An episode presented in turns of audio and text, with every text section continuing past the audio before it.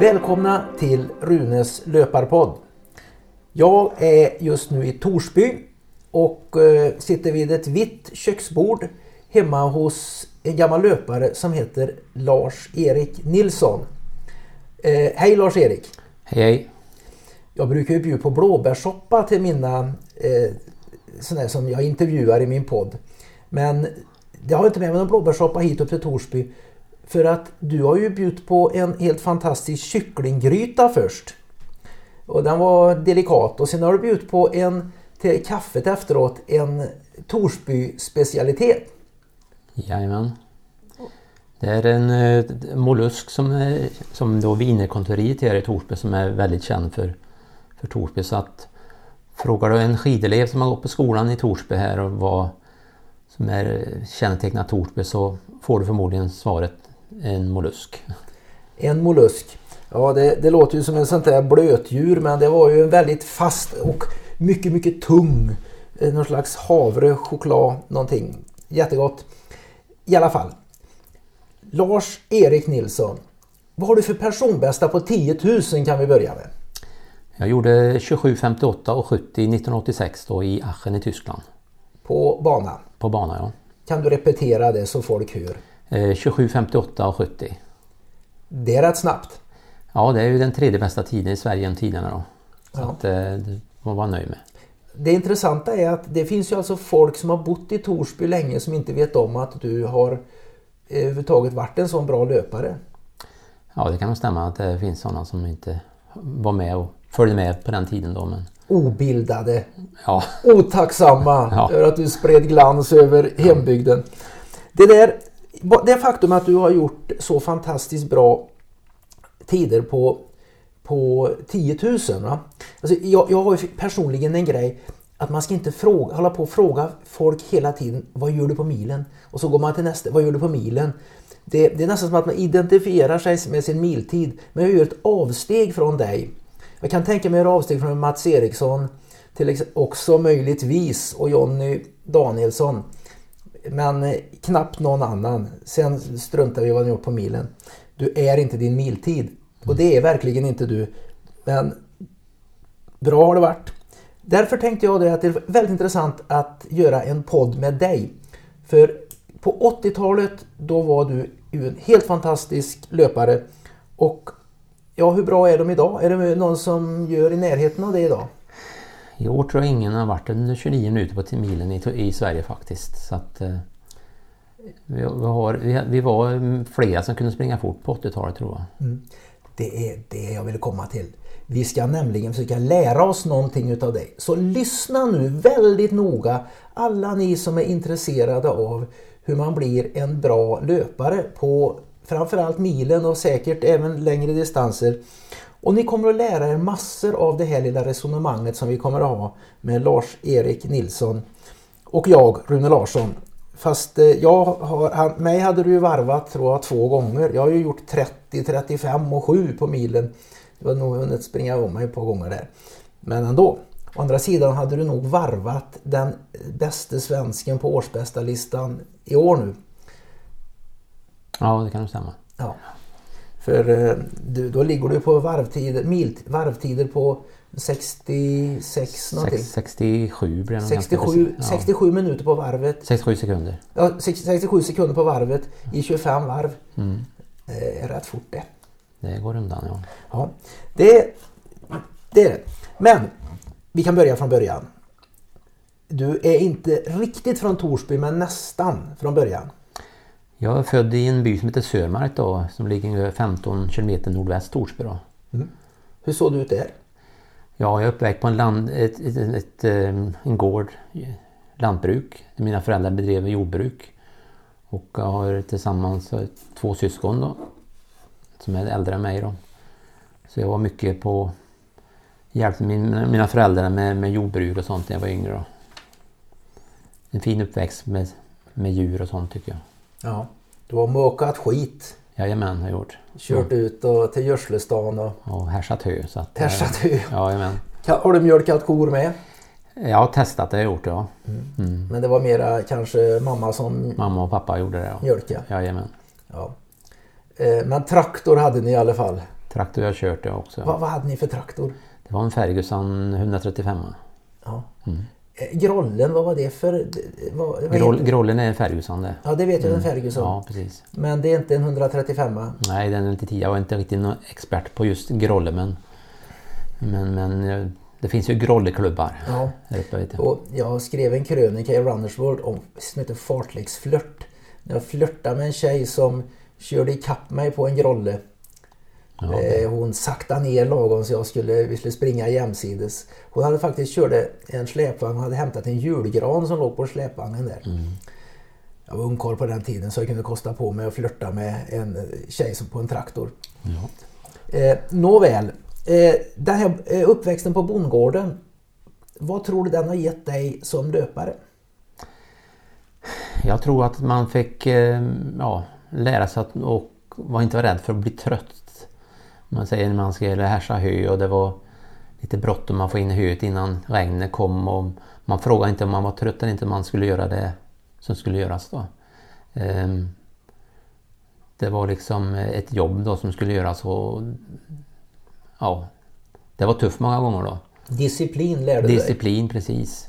Och eh, fysisk disciplin där Ja. att eh, man lägger inte bara av. Nej precis. Varför det tar emot. Nej, utan det var ju Det värkte ju handleder och sånt man skulle slänga in härs, härs, eh, höet och sånt och så att Men det skulle in innan regnen kom då.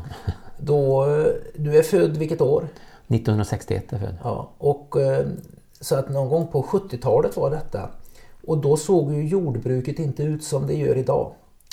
Nej, vi härsar ju på ja, härser om man säger så då, så att det var inte Sen kom ju senare kom det man, man torkade höet på, på marken och så med och vi gjorde höbuntar och sånt men, men först var det härsa hö och sånt då, så det var mycket jobb.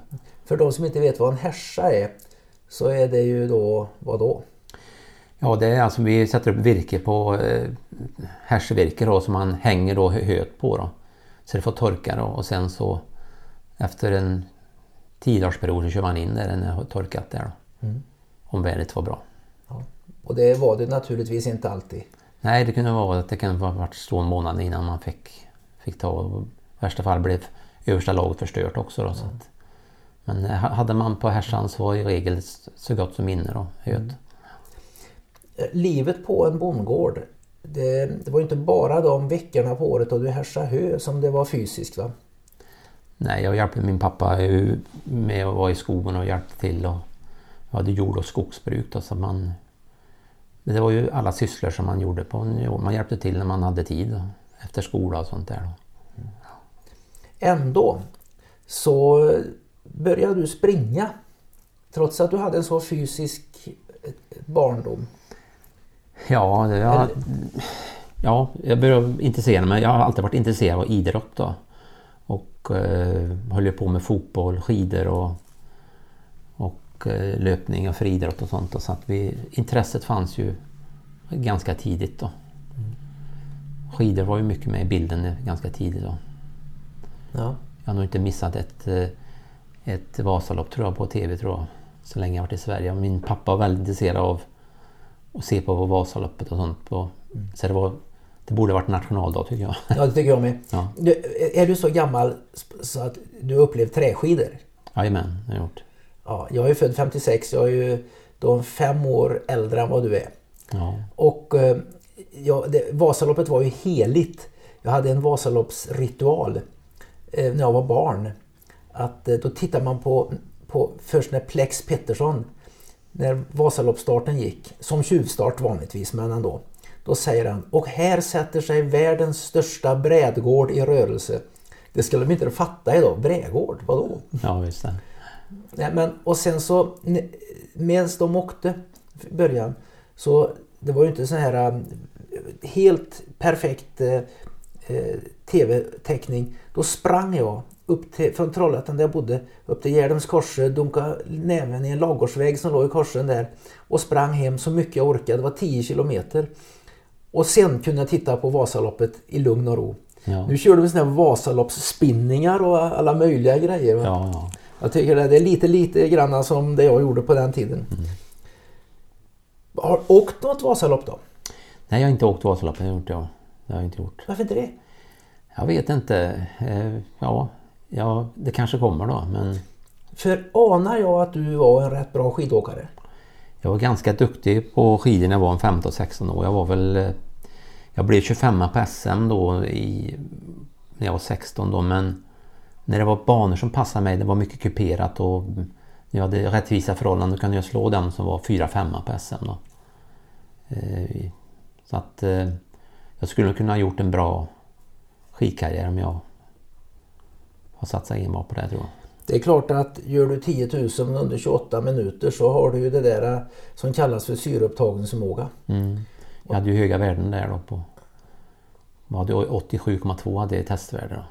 Oj, Så att eh, jag hade ju en bra motor då.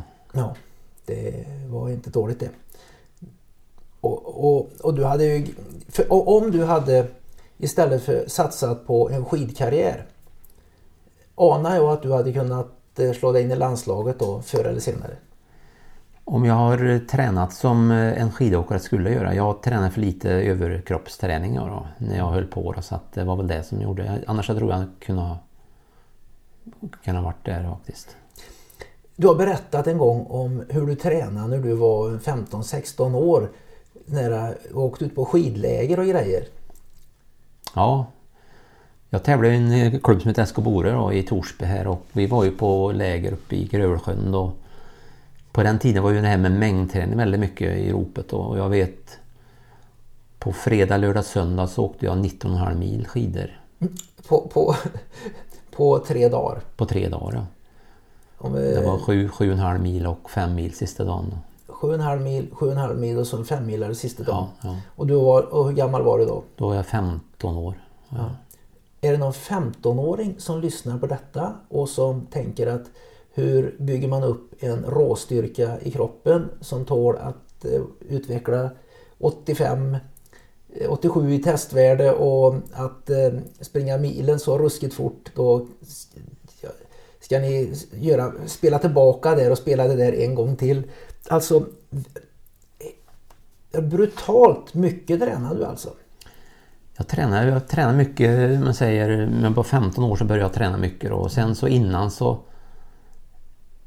Jag säger inte att jag tränar men jag förmodligen tränar ganska mycket men man var ju alltid i farten hela tiden. Efter skolan man spelade fotboll och det var ju 24 timmar om dygnet som man var igång i stort sett. Man sov men annars så hade man ju efter läxorna blev gjorda så var det fotboll, skidor, skridsko eller någonting. Så man var ju aktiv väldigt mycket mer än vad dagens ungdomar är. Det blir inte mycket vila kanske. Nej, det blir inte det. Man, eh, men man tyckte, man tyckte det var så roligt som man höll på. Då. Det hände ju att man en, en lördag kanske kom överens med kompisar att vi skulle spela hockey på en, på en sjöis för att det, det var isen så pass tjock så det höll nu. Sen så kanske det snöade två decimeter snö på mor- söndag morgon. Och vi ville så gärna det här så vi åkte ju dit och skottade upp den här planen. Kanske 20 gånger 30 meter. Och efter två timmar så spelar man hockey i fyra timmar kanske. så att, eh, det var att man, man ville så gärna göra det. Alltså man var ju fast besluten att att göra det jobbet som behöver göras. Hur var det? Alltså, jag tänkte på det att du höll på att härsa hö som är väldigt fysiskt jobb. Nu kör de ju med sån här rull... En ensilagebala Ja, med ja. vita Jo, äggen precis. som ligger Ja, där ute. Det är ju inget härsande. Folk vet inte vad härsa är idag. Nej. Men hade du härsat hö hela dagen och så är det mitt under din tävlingssäsong som banlöpare.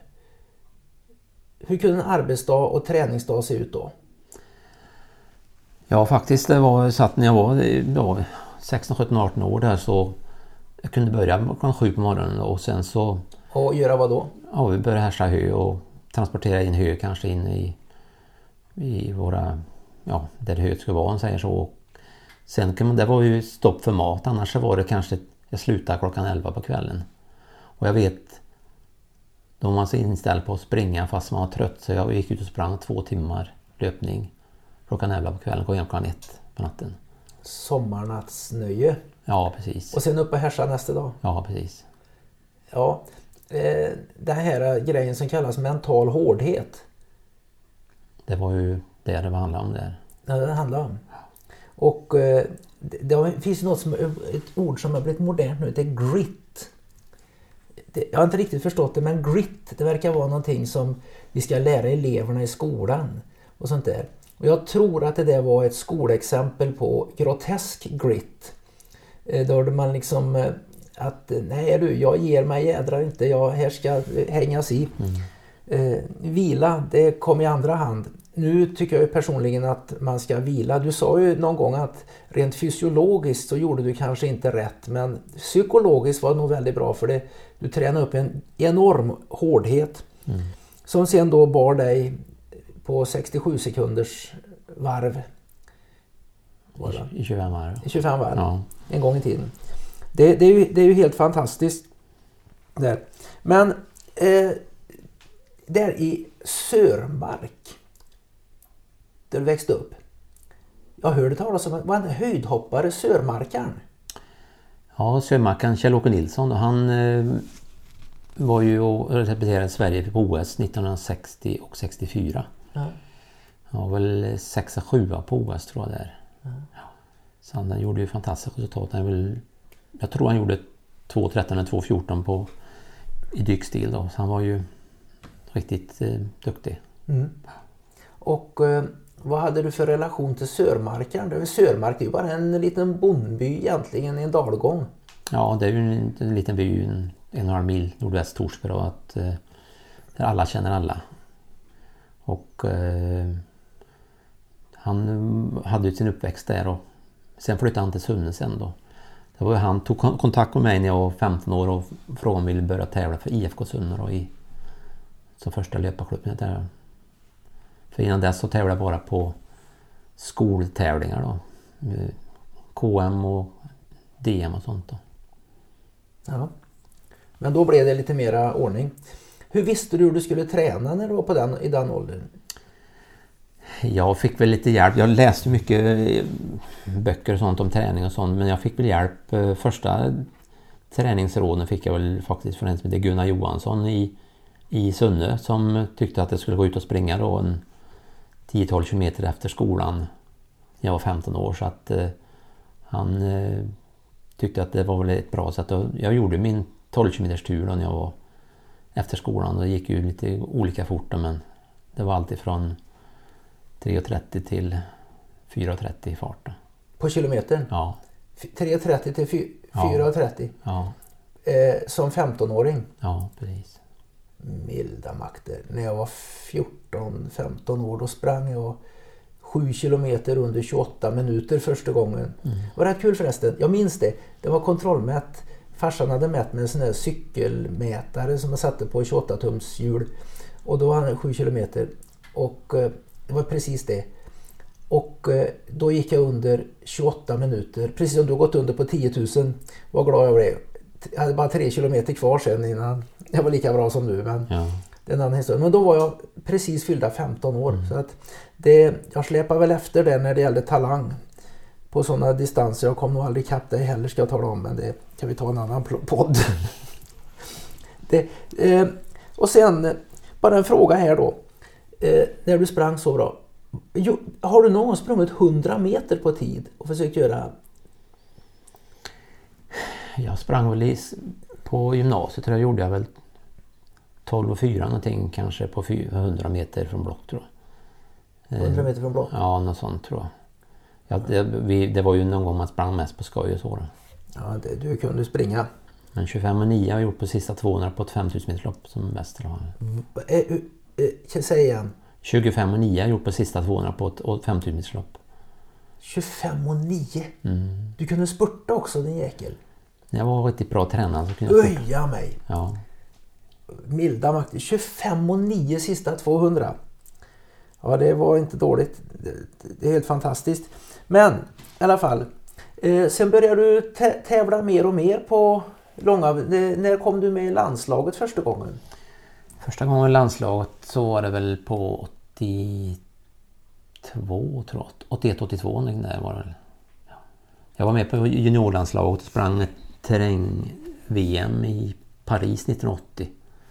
Jag blev 22 på, på junior-VM där. Det var inte massa afrikaner med då på den tiden? Det var lite afrikaner med var det väl, men inte så utpräglat som det är nu då. Nej. Fick du några erbjudanden då att åka över till USA och studera på universitet där eller? Ja, jag fick erbjudande att åka till eh, två universitet, ett eh, University of Nevada och eh, Washington State University var det. Ja, Washington State University i, i var det Spokane eller var det? Ja, just det. ett- Vet du vilken fantastisk löpare som gick där då? Ja, Henry Rohner var ju där samtidigt. Henry Rono. Ja, precis. Och han är ju nästan lika bortglömd som du men han, han hade ju 1978 så hade han ju världsrekordet på allt ifrån 3000 meter hinder. Han var han som slog Anders Gärderuds världsrekord på hinder. 805 tror jag han hade. 805. Och sen eh, så hade han på 3000, 5000 och 10 000. Eh, och eh, ganska kul. Men tragiskt också för att han var ju gravt alkoholiserad. Det fanns ju ett, eh, en bar där som heter Cogars Den och där kunde han sitta och dricka öl i kopiösa mängder och sen upp och träna nästa dag. Så att det var ju alkoholen som tog hans liv. Hans mamma var ju byns hembrännare hemma i, i Kenya. Ja, Ja, det har varit något att komma till. Du hade fått nära coach Chaplin. Eh, ja just det. Det var han som var... ja. Ja, John Chaplin va? ja. Ja, just det. Ångrar du att du tackade nej till det? Ja, lite grann i efterhand, gör jag faktiskt. Men på den tiden så vet jag många som åkte till USA och tränade och tävlade och många när de kom hem till Sverige så underpresterade de väldigt mycket. Och man var lite rädd för att ska det bli likadant med mig då, att jag kanske inte gör de resultat jag ville göra på sommaren. Så att, men så här i efterhand äh, ångrar jag lite grann faktiskt. Det har varit kul att vara där. Jag var ju själv över i San Diego då, 80 till 83.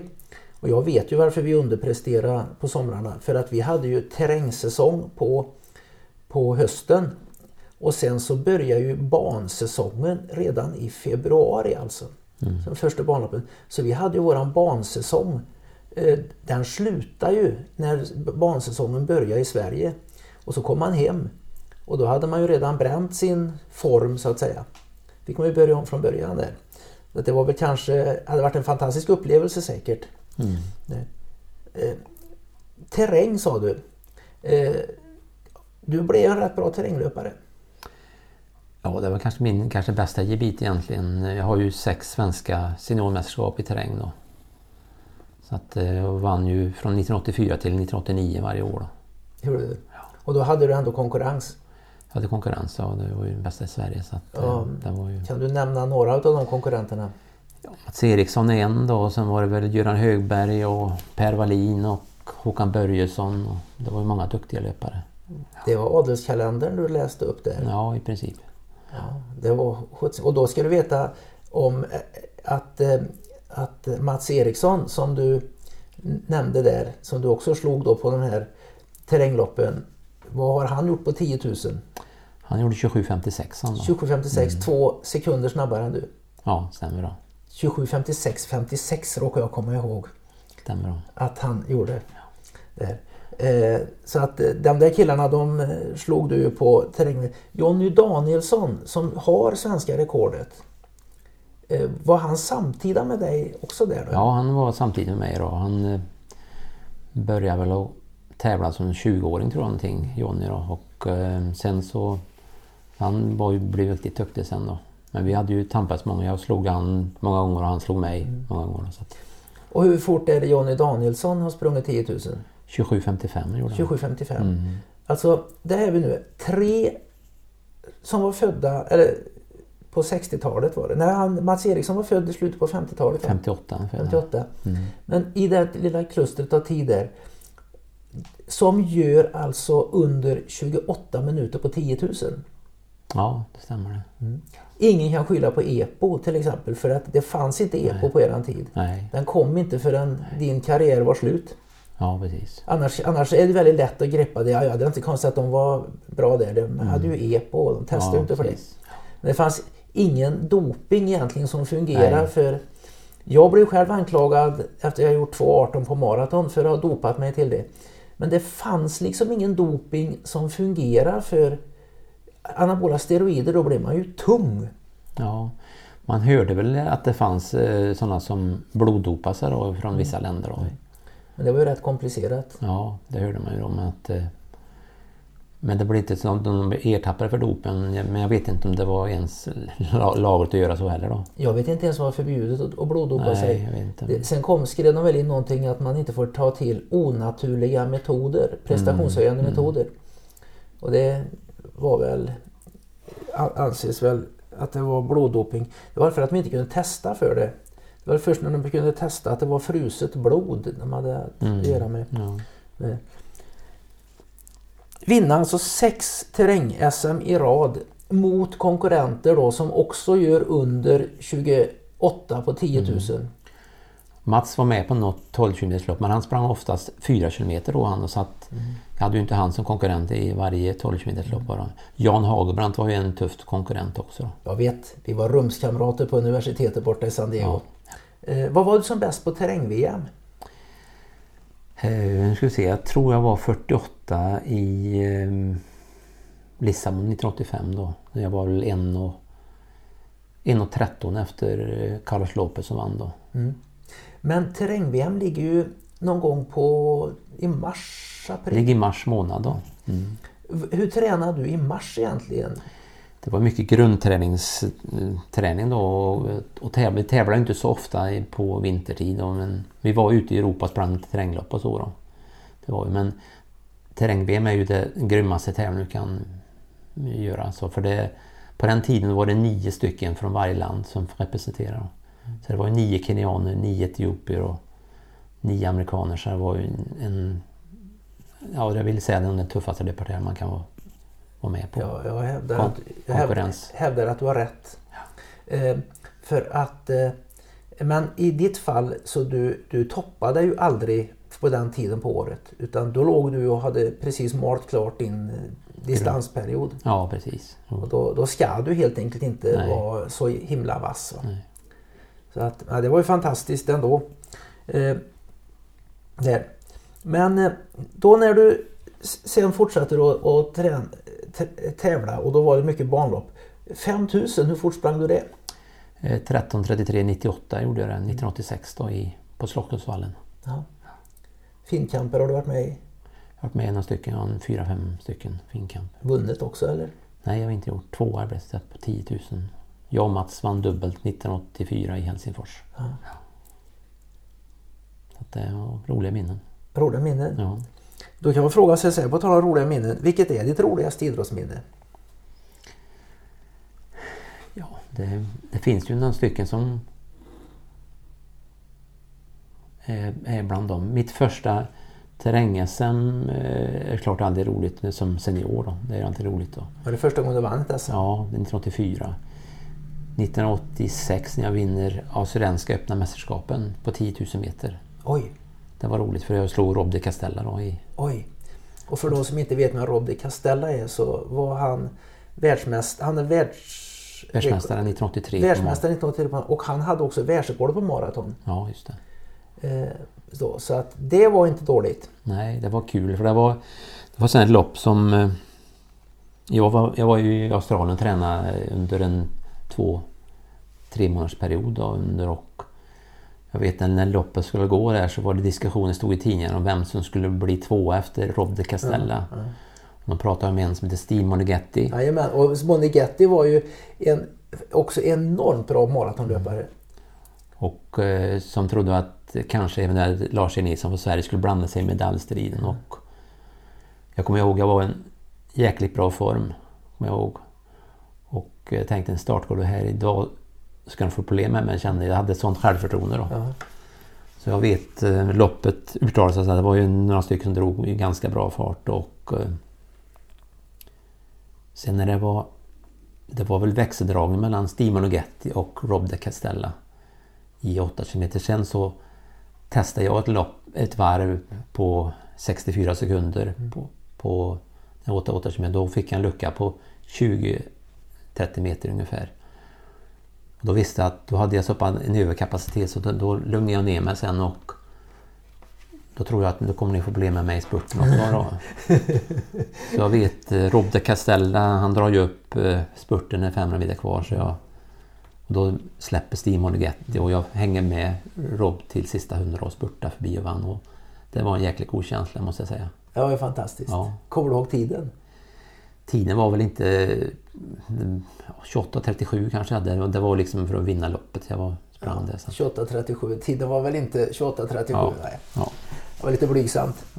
Det, var det i Canberra du var och tränade då? ja, vi var i Canberra. Det var på Australian Institute of Sport. Då. Det ligger utanför Canberra en mil ungefär. För, för det Castella bodde i Canberra också va? Ja, stämmer. Han var ju där. Eh, jag, tränade en del ihop då. jag har hört att han, eh, hans specialpass det var att han helt enkelt körde ett, ett hårt backigt pass. Mm, Jag vet stämmer. inte. Det var ju så att eh, vi var ute och tränade mycket tillsammans och hans öppningsfart på sina distanspass var inte något märkvärdigt. Det var ju fem och en halv, fem minuter per kilometer. Vi trodde han gick först då men sen i slutet passet gick han inte kan jag säga. Då var det, då var det han och möjligtvis jag och någon till som var med på slutet. Då var det full fart. Det var alltså naturlig intervall kan man säga då. Så det gick ju hårt i backarna och det var ju med kniven på strupen för att hänga med där kan man säga. Ja, vem behöver fartlek och intervallträning när du springer ett hårt distanspass i kuperad terräng egentligen? Nej, det ger sig självt det. Men han, jag vet att, att det Castella, han lär ha tränat samma året runt. Han lär aldrig ha periodiserat överhuvudtaget. De körde ju någon viss typ av träning hela året så de hade väl inte någonting så att de hade någon grundträning och sånt utan de körde en, sina pass De, jag vet ett pass som de körde ofta, det var de körde väl eh, vad var det, 8 gånger 400 meter någonting med 200 meters snabbjogg och då gick ju den här 4 meters intervallen gick ju på kanske 63-64 och sen gick det en, en jogg på 200 kanske på ja, 40-42 sekunder så att det är en, eller jogg, det är snabb fart emellan. Då. Det, det klöser på rätt bra om du så springer att, eh, 200 så fort. Ja. Som det är 5000 meters, det blev ju nästan 5000 som sprang så det var ju typ ja, 14, 14-10 med fart kanske med, med de olika farterna så att det gick ju fort. Ja. Jag, jag tror att eh, vi kan lära oss väldigt mycket hur de tränar faktiskt. Vi tittar ju numera på att de var rätt distanserade av dagens kenyaner. Eh, men det betyder ju inte att de tränar att vi inte kan lära oss väldigt mycket av hur de tränar och framförallt inte hur du tränar. Hur såg din träning ut egentligen över året?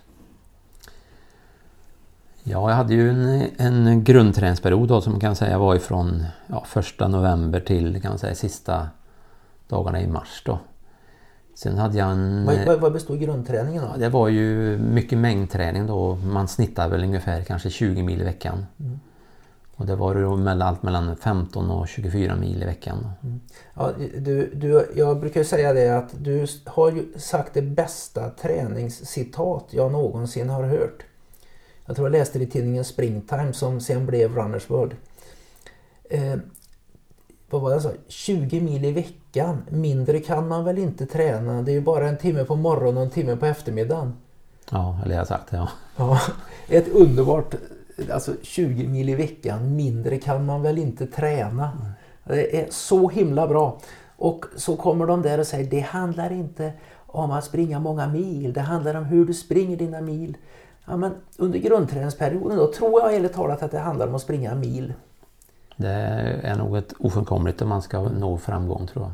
Man måste ha stor grund. Ja. Och sen efter grundträningsperioden var slut. Och detta är grundträning från 1 november sa du va? Första november ja, November, december, januari, februari, mars. En grundträningsperiod på fem månader.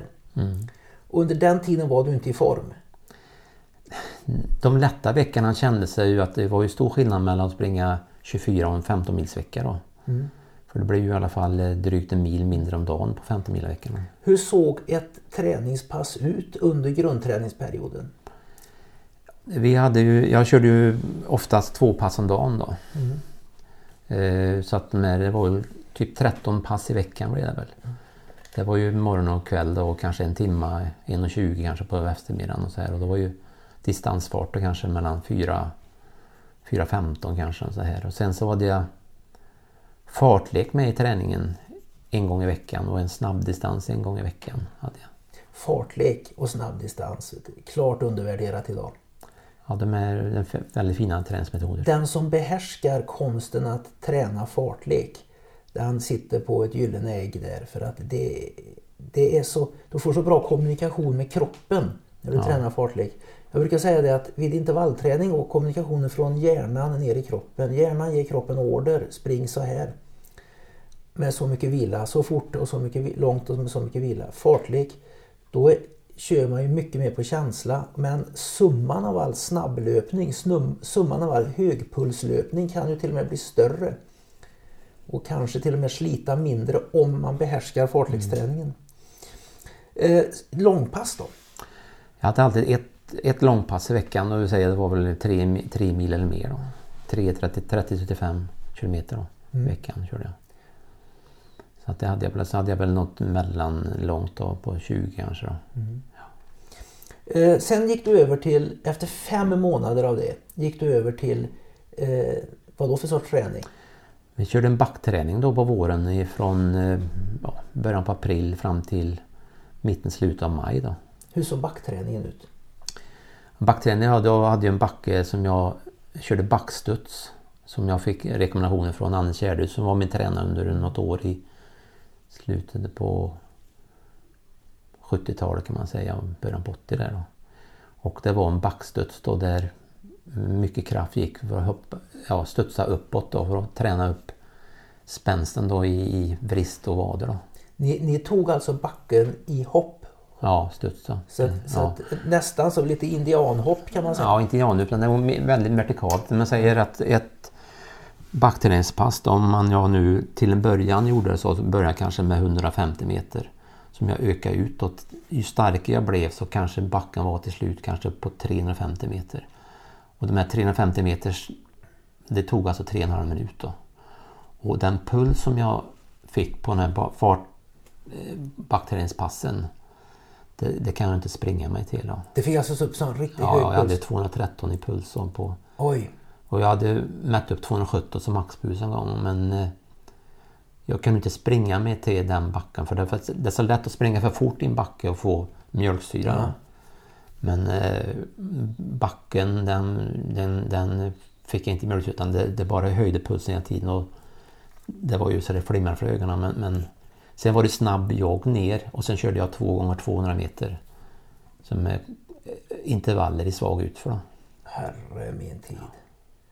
Men när man har gått igenom den perioden då så på 6-8 veckor där så var man väl förberedd på bansäsongen. Då. Ja. Hur mycket, om vi säger, vad låg veckodistanserna på under den här backträningsperioden? Jag minskar väl ner därifrån, kanske ligga då på 20 mil i snitt i veckan kanske till en till en ja, cirka 17-18 mil då istället. Det var väl 10 procent. Fortfarande så mycket distans under backträningen när ja. den var så grymt hård. Ja, det var det. Du fick alltså inte mjölksyra när du gjorde de här backhoppen? Nej, jag fick inte det. Det är det som är problemet när man springer i backen. Det är lätt att springa för fort ja. och få mjölksyra. Men studsen det var att ge allt i varje hopp. Ja. Och um, det var att du höjde pulsen hela tiden. Då. Helt fantastiskt. För jag har nämligen läst mig till eh, och lite personlig erfarenhet att detta med snabbhetsträning. Folk säger att jag körde snabbhetsträning. Jag körde 200 meters intervaller. Jag hävdar att det är inte den riktiga snabbhetsträningen. Den riktiga snabbhetsträningen det är den här hoppträningen. Då den i, i sitt mest och sen flygande 100 och de här 200 meters sprinterna som du körde i kombination med de här hoppen. Det är riktig snabbhetsträning. Mm.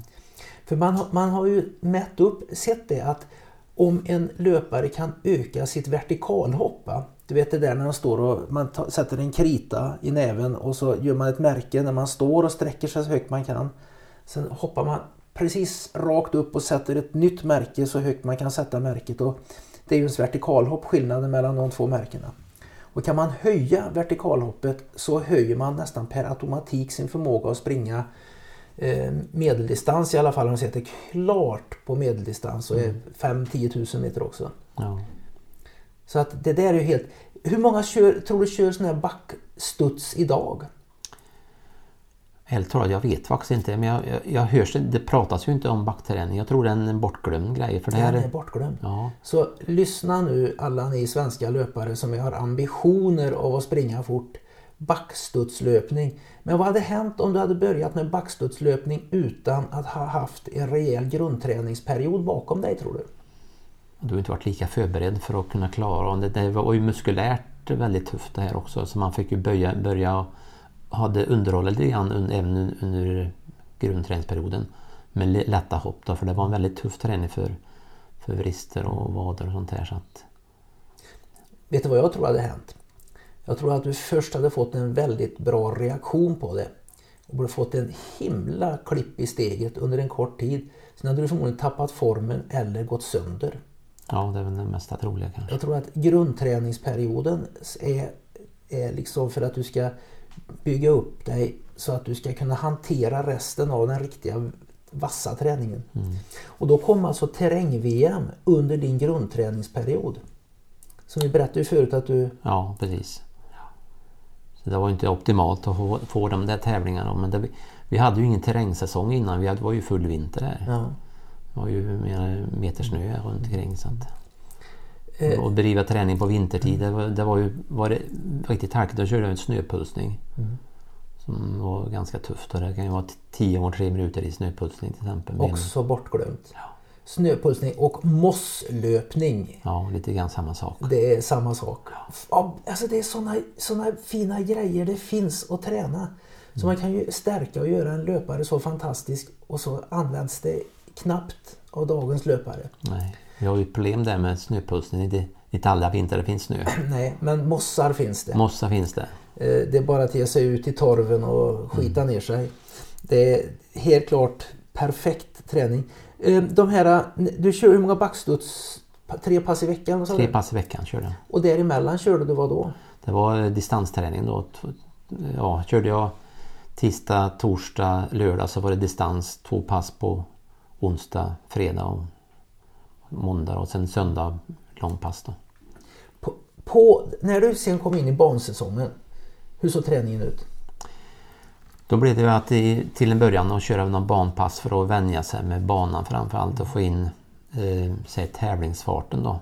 Lära sig rytmen i den då. Få känna på 10 000 meters fart och man får en, fick en ekonomisk löpning i den då. Så det kunde vara kanske Spikskor? spikskor ja. Kanske var 20 gånger 200 meter, kanske var eh, 20 gånger 400 meter med 30 sekunders vila på 63 sekunder kanske. Ja, det var 3000 meters fart kan man säga. Då. Eh, Det var väldigt fin träning. Ja. Dista, det, hur, mycket distan, hur mycket mängd blev det under själva tävlingssäsongen? Då sjönk väl eh, mängden kanske ner till 14 ungefär. Två mil om dagen. Ja, Det, det är fan intre- intressant alltså. Under grundträningen, fem månader, då ligger du på ungefär eh, 15 till 24 mil i veckan. Eh, Sen går du ner på ungefär 17 mil i veckan men kör med stenhårda eh, backstudspassen. Och sen går du ner ytterligare i distans för att kunna vara fräsch. Att Kunna tävla, ja. Mm. absorbera de här eh, snabba träningen och att kunna tävla. mm. Och eh, efter hur lång tid in i bansäsongen började kännas att wow, nu kommer formen? Det kan variera lite grann det, hur mycket man har tävlat och så men eh, det brukar vara kanske en månad då som man efter man har dragit igång bansäsongen. Då. Man var ganska bra grundtränare. Jag hade väl egentligen, jag kunde springa ganska fort på även på som, eh, vår tid också när vi i backträning också. Jag var så pass grundtränad så jag tålde även att springa bra då. Man, man blir snabb av grundträningen också. Ja, ja visst. Man blir snabb av att springa en massa distans men det fattar inte folk. Nej. Eh, I och för sig, du blir ännu snabbare om du har sprungit en massa distans och sen lägger på den här snabbträningen. Jag, har hört, jag har hört folk som säger det att, att, att ja, vad sjuttsingen jag körde en massa distans och jag blev rätt bra. Men sen när jag började köra intervall, vet du, den grejen, jäklar då kom formen. Så att nu kör jag bara intervall.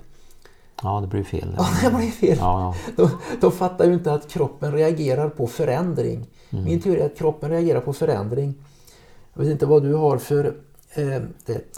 Och sen, vad gjorde du för att få till en riktig formtopp? För att vara i form är ju en sak, men så en formtopp, den kan ju bara, bara vara några veckor, va? den varar ju inte en hel säsong. Nej. Man körde kanske något tuffare, man säger på grundträningsperioden körde man kanske typ 1000 meter intervaller var en sån träning som man tyckte var väldigt bra med en minuts vila, kort vila. Och i tävlingsfart då, och då vill säga då för mig då kanske var 10 000, 248, 250 på intervallerna. Men det var ju på grundträningen. Grund, ja, grundträning. Men, Och få köra annat. Sen var det att man kanske körde ett mindre antal med lite längre vila. Då. Två, tre minuters vila. Då. antag att du skulle vara med på, ja, du har varit med på EM, VM och sådana saker också eller? Ja, VM i terräng har jag varit många gånger och EM i Stuttgart var 1986. Då. Och då var kvaltiden 28 och 28-20 var kvaltiden till EM. Då. Har du inte kval, alltså när kvaltiden till EM var 28 och 20. Det är rätt bra. Ja, det krävs ju det. Gör det. Det krävs mycket. Ja, det gör det. Eh, eh, Men eh, alltså, då har du... Men om du säger att du ska pika, du ska pika någon gång i augusti. Den viktigaste tävlingen på året. Då har du, ligger du har du varit, haft tävlingssäsong i två och en halv månad. Hur gör du för att vara- komma till den riktiga, att, att då ska jag vara som allra bäst? Ungefär som Lasse Wirén. Han, var ju bä, han var ju expert på att vara bäst exakt de dagarna då det gällde. Om man slår i i form i augusti så gäller det ju ändå att komma in i en grundträningsperiod en bit i juli månad. Då. Okej. Så att du, du gick in i en kort grundträningsperiod Ja, mitt i sommaren. Ja, precis. Och då körde du, Då körde jag upp mer mängd och eh, även grundintervaller. Då. okej, det här är ju jätteintressant. Och sen, Sen var det liksom att, att vila lite grann, men inte vila allt för mycket. För man vet med sig att om man nu vilar för mycket, det kan man göra kanske på 1500 meter, 3000 meter kanske. Men en sak som är att om man tar ner träningen för mycket då minskas även blodvolymen i kroppen. Jaha du. Och blodvolymen den har en viktig ingrediens i när du ska springa 5 och 10 000 meter. Så man att dra ner träning för mycket kan vara negativt då. Okej, Också på något sätt. eh, Det gäller att köra upp en viss mängd igen då. lärdomarnas Ja, haglar över det här. Tack ska du ha Lars-Erik Nilsson. Gammal löpare som håller på att bli bortglömd. Men det syns ju i årsstatistiken också för 2019 att eh, det behövs mera Lars-Erik Nilsson här i friidrotts-Sverige. Eh, så att, eh, och då kunde du alltså genom att ha gjort den här eh, gr- grundträningsperioden kanske i juli och så dra ner på mängden. Och tävla lite kanske på underdistans och få en lagom mix där då. För att tävlandet i sig var den bästa kvaliteten egentligen. På tal om underdistans då. Du tävlar på 1500 också och sånt. Jag sprang i 1500 meter men ja, mest kanske sololopp och sånt och, och eh, fick väl inte springa kanske i riktigt bra sällskap men gjorde 3.48 gjorde jag då, men borde kanske gjort under 3.45 eller det tror jag nog. Ja, det är ju helt klart med den kapaciteten Ja. du hade. Sololopp på 3.50 gjorde många då. Ja. Varför, varför gjorde du sololopp? För det fanns ingen som var med och, och sprang, det var, de var för dåliga de andra. Ja. Eh, nu har vi nästan eh, förstått ungefär ett Lars-Erik Nilsson-år på 1980-talet. Det var därför så du gjorde. En, en fem månaders grundträningsperiod med mycket mängd. Backstudslöpning på en sex, nästan, nästan två månader, sex, Ja, 68 veckor. 68 veckor i april och maj. Och sen Banträning och bantävlingar framförallt. Då. Tävlingar. Ja. Det blev ju att man var ju väl förberedd innan Ja. backen kom. Då. Men eh, även under banträningsperioden så behöll jag faktiskt en del backstuds också. Men det var så viktigt för mig i just för banlöpningen så att jag la in det i distanspassen ibland och körde kanske du kanske var ute på distanspass och när du kom till en backe så hoppade du. ja, 3 gånger 100 meter till exempel. Ja, Jag har ju provat själv lite backstudslöpning, min variant. Men vad jag förstår så hoppar jag flackare än du. Du hoppar mycket mera vertikalt. Jag hoppar mera... Jag tog hypotenusan så att säga. Ja, du tog precis. katetern. Ja precis, ja stämmer. Eh, Så jag hoppar flackare och längre hopp än vad du gjorde. Mm. Eh, där. För att när jag var ute och sprang då när jag var som bäst eh, då, eller när jag jämför med dig minst sämst ska jag säga.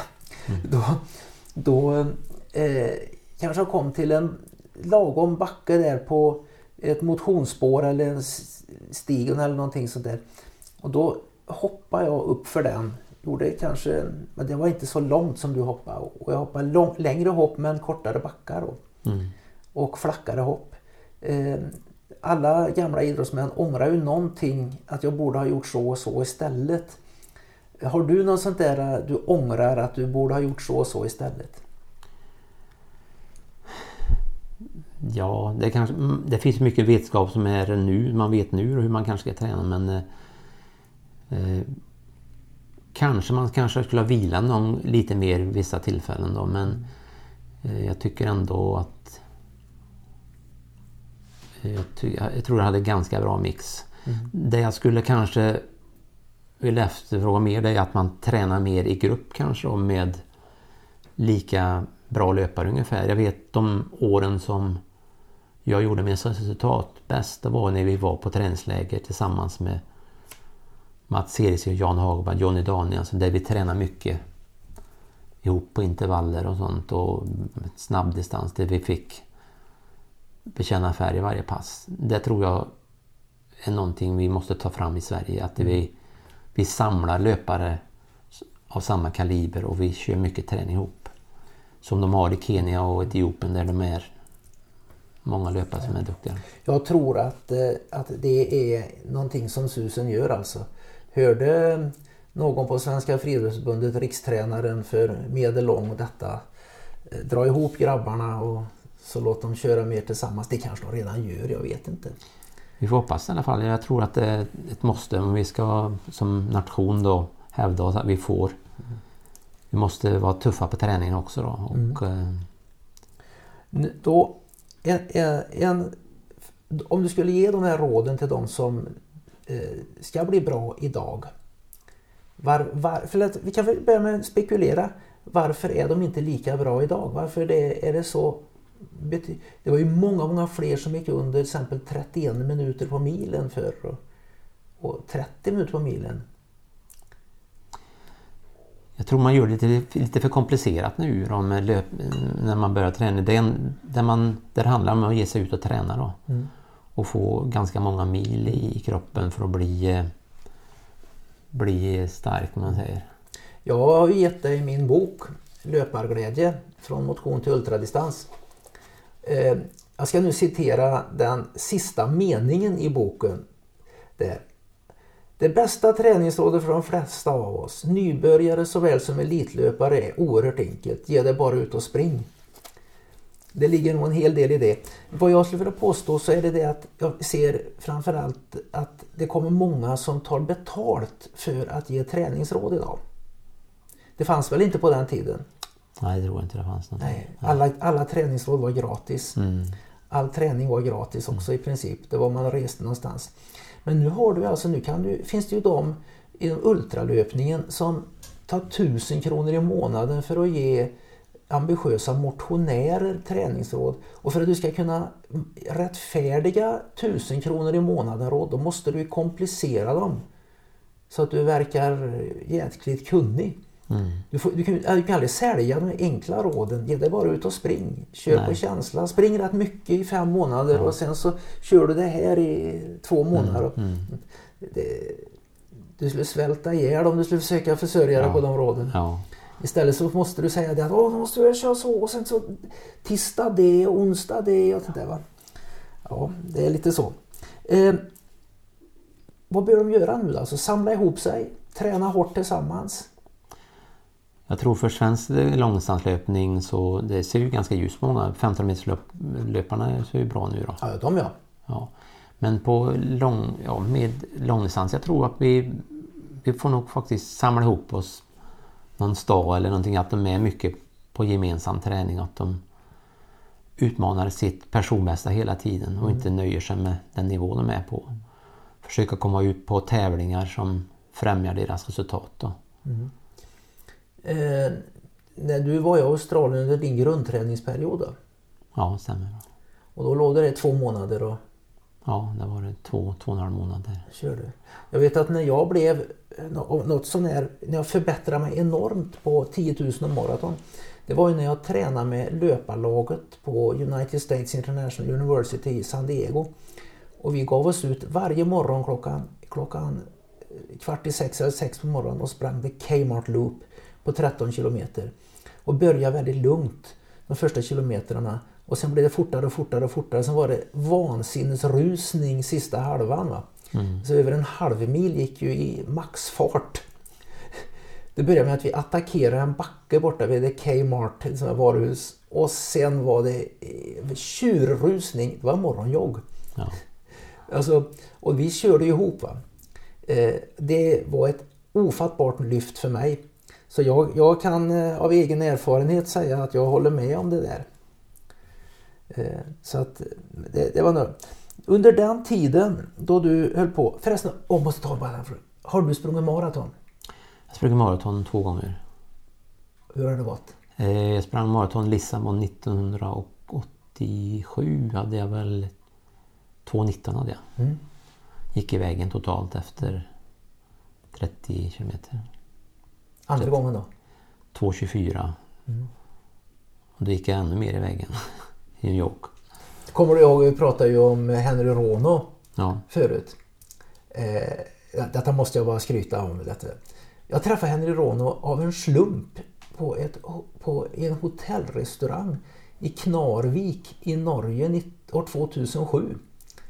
Ja, ja, jo, Henry Rono, hade såna här framtänderna i underkäken var ju borta. Va? Så här.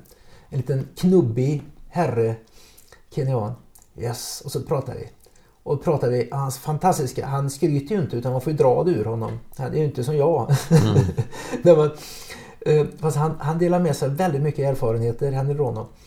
Och eh, berättar ju också väldigt öppet om sin alkoholism och sitt enorma supande som han förstörde både hela hans liv. Jag tror han dog väl för ett litet tag sedan, jag är inte säker på det. Men han flyttade tillbaka till Kenya i alla fall.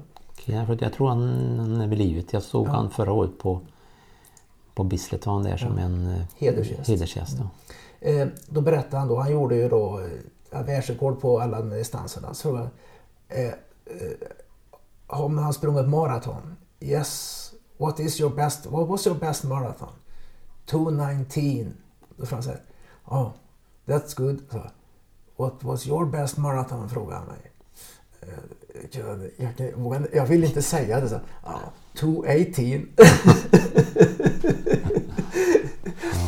Men han hade säkert kunnat bli en bra maratonlöpare precis som det hade du säkert kunnat bli också om du hade... Förberett mig till, fullo. Ja, det är möjligt så att den här eh, eh, ba- banträningen som du körde den var idealisk för banlöpning men kanske inte för maraton. Det kanske var så att du kommer in på ett annat, vad som på engelska kallas för metabolic pathway. Mm. Eh, eh, vad, vad hade du för... Alltså jag vet att du har haft en hälsokostaffär i, var det 17 år hade den eller? Ja, stämmer det. 1998 till 2015. hälsokosthandlare. Det betyder alltså det att eh, alla hälsokosthandlare de är ofta ganska hälsomedvetna och väldigt pålästa. Du kan säkert också. Det var, jag blev int- intresserad mig för hälsokost eh, när jag höll på att idrotta sen Så 1982-83 där och började köpa böcker och läsa lite grann om mineralerna och vitaminernas betydelse för kroppen. Och noga med att se till att jag fick i mig den näring via maten. Och, och om det inte räckte så kanske man fick ta något kosttillskott. Då. Så att det var en viktig grej att se så att inte man kom i någon negativ fas där. Ja. Men eh, eh, bara det kostätandet. Det gäller ätandet var ju, det är ju det första man måste tänka på. Se till att få i sig Men ser man att man inte får i sig tillräckligt med näring så då får man ju ta till ett tillskott så inte kanske få till exempel järnbrist eller någonting eller blodbrist. Du bjöd ju mig nu på en helt delikat gryta med röda linser och kyckling. Mm. Hade du, hade du några, någon speciell kost när du tränade som mest? Jag kan säga åt husmanskost eh, i princip. Då. Jag har inte gjort någon special så utan eh, det var väl ganska vanlig mat. Typisk bondpojk. Ja, kan man säga. Det är väldigt svårt att föreställa sig en gammal bondpojk från den, den gamla tidens lantbruk med höhärsning och maka i, maka i loggorn och sådana saker. Att, att hålla på att bli vegan eller sådana där grejer. Det, Mm. det stämmer liksom inte med min världsbild. Nej. Men eh, eh, hela, korv på längden, korv på tvären i princip då. Ja, det fanns det med också. Ja. Eh, protein då? Protein är ju någonting man måste få i sig då i kroppen. Ja, man behöver ha visst antal gram proteiner per, per dag för att behålla muskulaturen. Annars kommer man i nedbrytande fas. Att någonstans mellan 0,7 till 1 gram proteiner per kilo kroppsvikt idag. Och det måste man annars så bryter man ju ner muskulaturen. Då, så det var ju viktigt. Nu ska jag flika in en egen liten teori. Jag tror att vi blir proteinövergödda i Sverige och det gäller Sveriges löpare också. Ja, det är lite för mycket fokus på det där. Att man, det ska vara proteinbar och protein. Men om man summerar vad man äter på en dag och tittar hur många gram proteiner så tror jag ofta att man hamnar på plussidan där. Ja, jag tror att vi äter så mycket protein så att eh, vi blir för tunga helt enkelt. Ja, det ligger nog lite grann i det. Eh, så att den hälsokostaffären, hur var det att vara hälsokosthandlare då? Det var efter din karriär? va? Det var väldigt trevligt, väldigt eh, givande jobb. Det var. Eh, så att det var kul att hjälpa människor då, som kanske hade problem och hjälpa dem till en bättre, må bättre och sånt. Ja. Och det gjorde du. Nu på, på sådana här grejer som special och hälsokost och sånt. Det gjorde det att du blev rätt öppen för alternativa grejer. Du plågades av håll i loppen förr i tiden. Ibland, under en period. Ja. Under början på 80-talet då så hände att jag fick håll och det var lopp som var typ 5 kilometer längre då. Eh, Så fick jag håll och det där var ju väldigt märkligt då som att jag drabbas av håll efter typ ja, 20-25 kilometer- 25 minuters löpning då. Och håll för de som inte vet vad håll är. Ja, det är ju en rejäl kramp i en magmuskulatur så du, får inte, du kan inte andas nästan utan du får ju sänka farten markant då. Om det nu är i magmuskulaturen. Det finns ju egentligen, jag har försökt läsa in mig på vad håll är. Det verkar som ingen vet vad håll beror på. Nej. Men en teori är att det är, ju, att det är någonting inne i magen. Det är inte magmusklerna direkt utan det är inne. En del tror att det sitter i diafragman. Andra Mjälten har jag också. Mjälthugg Ja, kallas ja, det. ja. Och en del tror, har trott att det har varit de här ligamenten som håller uppe inälvorna så inte alls ska rasa ner. Mm. Där, att det, det blir, fästena på dem blir uttröttade. Du fick alltså håll. Och du sökte lösningar på det. Ja, det var alltså 1983 då så sprang jag en landskamp i, i Porsgrunn i Norge och eh, det var ju tre norrmän som försökte bli av med mig där och jag vet när det var fem varv kvar så fick jag ett sånt här håll som jag kunde drabbas av då. Ifrån att vara helt oberörd så, så blev jag nästan varvad då. Kunde inte få luft nästan då. Då hade jag en landslagskamrat som hette Dan Glans som tipsade mig om en homeopat då, som mm, var i, i Halmstad. Som jag fick träffa. Och eh, han gjorde vissa tester och kunde se då att han mätte då eh, olika spänningar mellan höger och vänster kroppshalva. För hållet kom alltid på höger sida. Eh, och kunde se då med, med de här mätningarna att det var obalans mellan kroppshalvorna. Ehm, och när jag kom dit då så kunde han se kanske att det var typ 60% på höger sida och 40% på vänster. Då. Så han tyckte det var väldigt intressant och då, då säger han till mig, ta av dig klockan som du har på din arm. Och när jag gjorde det så kunde han se att det förändrades. Ehm, den här balansen, det blev ungefär 50-50 då. Sen så säger han, du, nu ska jag ha på ett medel här på, di, på din, eh, din arm här så sätter vi på klockan igen så får vi se vad som händer. För det här motsvarar, motsvarar stark svettning då. Och eh, då slog ju mätarna i botten och så att då blev det typ 80-20, 80 procents spänning på, på höger sida och 20 då. Så att det visade sig att den här klockan den läckte ju kvicksilver. Okej. Och när jag då sprang då, Var, varför läcker en klocka kvicksilver? Ja batterier kanske var under målet. Då, så att var, På, på den tiden ja, ja. på den tiden var det så. Så var det så. Ja.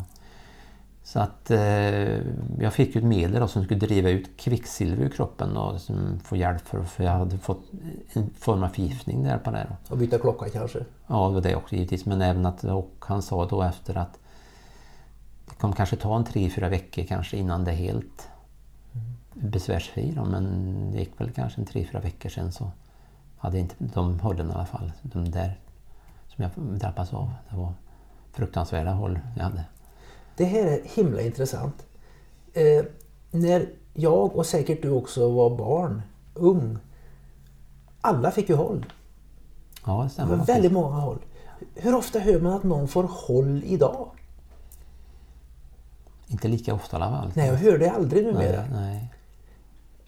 Vad, hade vi, vad lagade de våra tänder med på 60-talet, 70-talet? Ja, det var amalgam. där. Amalgam. Och vad finns det i amalgam? Ja, det är kvicksilver. Kvicksilver. Ja, Men vad lagar de tänderna med idag? och det är någon sån här plastkomposit. Jajamän. Ja, De har, de har inget kvicksilver. De har inget kvicksilver, de har inte håll. Vi hade kvicksilver, vi fick håll.